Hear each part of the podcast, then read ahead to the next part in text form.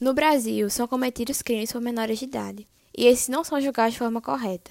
Levando em consideração a idade de adolescentes maiores de 15 anos, que já têm plena consciência do que é considerado um crime, o que é certo e o que é errado, esses, por saberem que não serão julgados e presos, muitos continuam cometendo esses erros. Sendo assim, seria coerente a diminuição da maioridade penal, já que não há muita diferença para o que é considerado maior de idade. E é certo dizer que essa atitude ajudaria na diminuição da violência, porque muitos desses jovens saem ilesos, mesmo praticando crimes hediondos, voltando a praticá-los.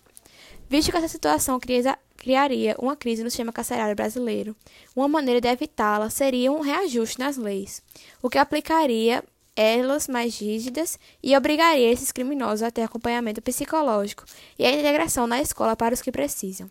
Com essas medidas, essas pessoas, quando saírem da cadeia, poderão se integrar na sociedade novamente, arrumar empregos e não precisarem voltar a ser criminosos.